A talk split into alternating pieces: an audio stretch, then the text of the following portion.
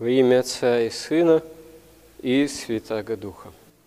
Евангелие во Христе являет нам истину и дарует истинное понимание жизни и возможность познания, можно сказать, самих себя, кто мы есть пред Богом. И это есть и должно быть познание прежде всего нашей немощи греховной – которое, можно сказать, необходимо не для того, чтобы себя заказнить или пребывать в таком самоуничижении, или, как говорят современные психологи, пониженной самооценки.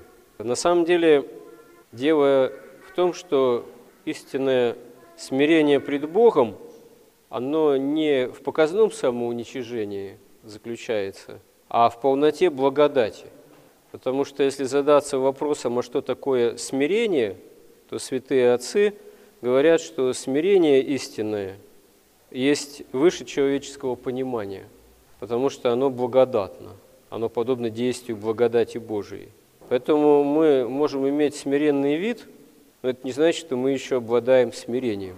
Хотя, на самом деле, конечно, человек, который Христа ради заставляет себя исполнять, понуждает себя к исполнению евангельских заповедей и вооружается терпением, он может быть на пути к истинному смирению. Но до конца постичь, что такое истинное смирение, можно только будучи причастными полноте благодати Божией, причастными на самом деле любви Христовой, что, конечно же, далеко не просто – именно по причине нашей греховной поврежденности.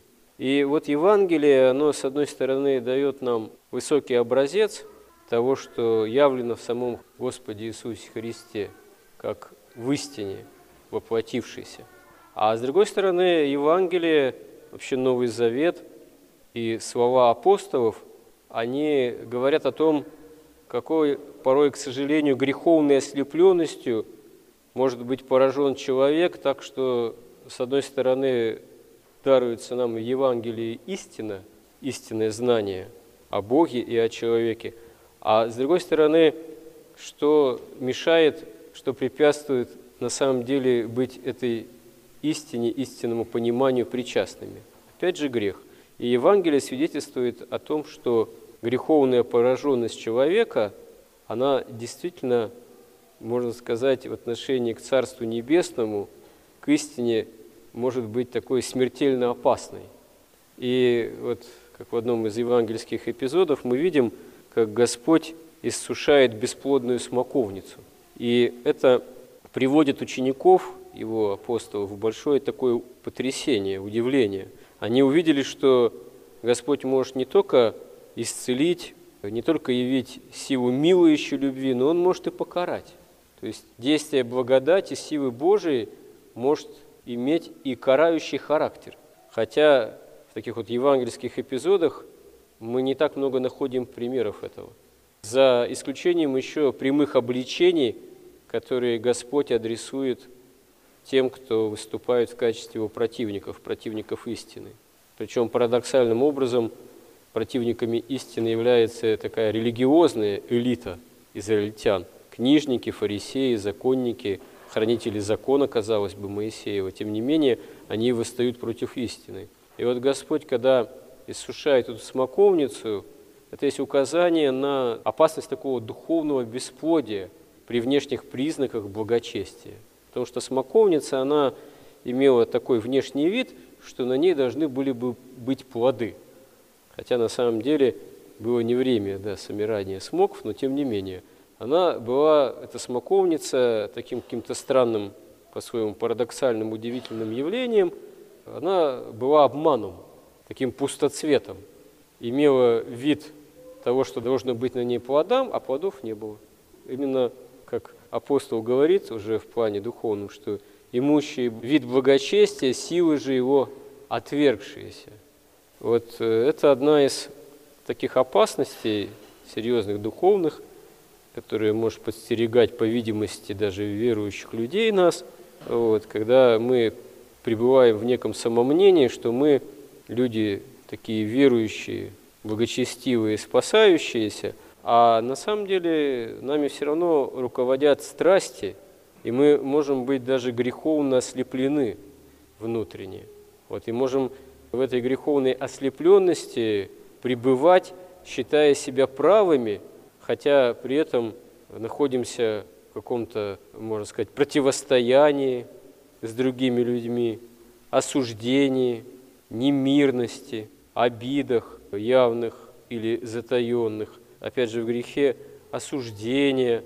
И иногда в этом даже закосневаем в этой такой уже правоте своей и не находим сил, решимости, желания сделать некий шаг навстречу тому или иному человеку, на которого мы в обиде или в осуждении, или превозносимся над этими людьми или над этим человеком, считаем, что тут-то мы правы, а вот он не прав, вот он обидел, ну и так далее и тому подобное. К сожалению, это реалия совершенно такой, на самом деле, обыденной жизни. И вот здесь, конечно, очень важно порой одуматься, можно сказать, оглядеться по сторонам и посмотреть на себя, постараться именно так трезво. А действительно ли стремлюсь я к исполнению евангельских заповедей, или скорее я стремлюсь к некому самоутверждению, причем еще и имя Христово, и Евангелие пытаюсь тоже ради этого использовать, что вот какой я верующий человек, и при этом я якобы во всем прав. На самом деле Господь же указывает тоже в Евангелии, что даже если все исполните, считайте себя рабами никуда не годными. А апостол Яков говорит, что все мы много согрешаем, увы, к сожалению, поэтому многими, многие не могут быть учителями по этой простой причине, поскольку не могут явить образ истинного такого благочестия, истинной христианской любви. И апостол указывает на то, что согрешаем словом, языком, что язык такой, казалось бы, маленький орган, член, вот, а будучи воспаляем от гиены, вот, э, все вокруг себя может воспалять. И кто способен удержать язык, кто владеет языком, тот уже действительно духовно совершенен. Но, к сожалению, это дается далеко немногим. Именно из-за того, что внутренне мы себя видим правыми, внутренне мы себя видим чего-то духовно значащими. Хотя на самом деле, по сути, можем быть подобны вот этой самой смоковнице, вот, которую Господь засушил, за ее на самом деле бесплодие, за только э, внешний вид, подобающий, который являлся на самом деле обманом. И Господь здесь указывает ученикам – которые были впечатлены вот этим происшедшим, что имеете веру Божию, тогда сможете и горы представлять, если бы вы имели веру хотя бы зерно горчичное.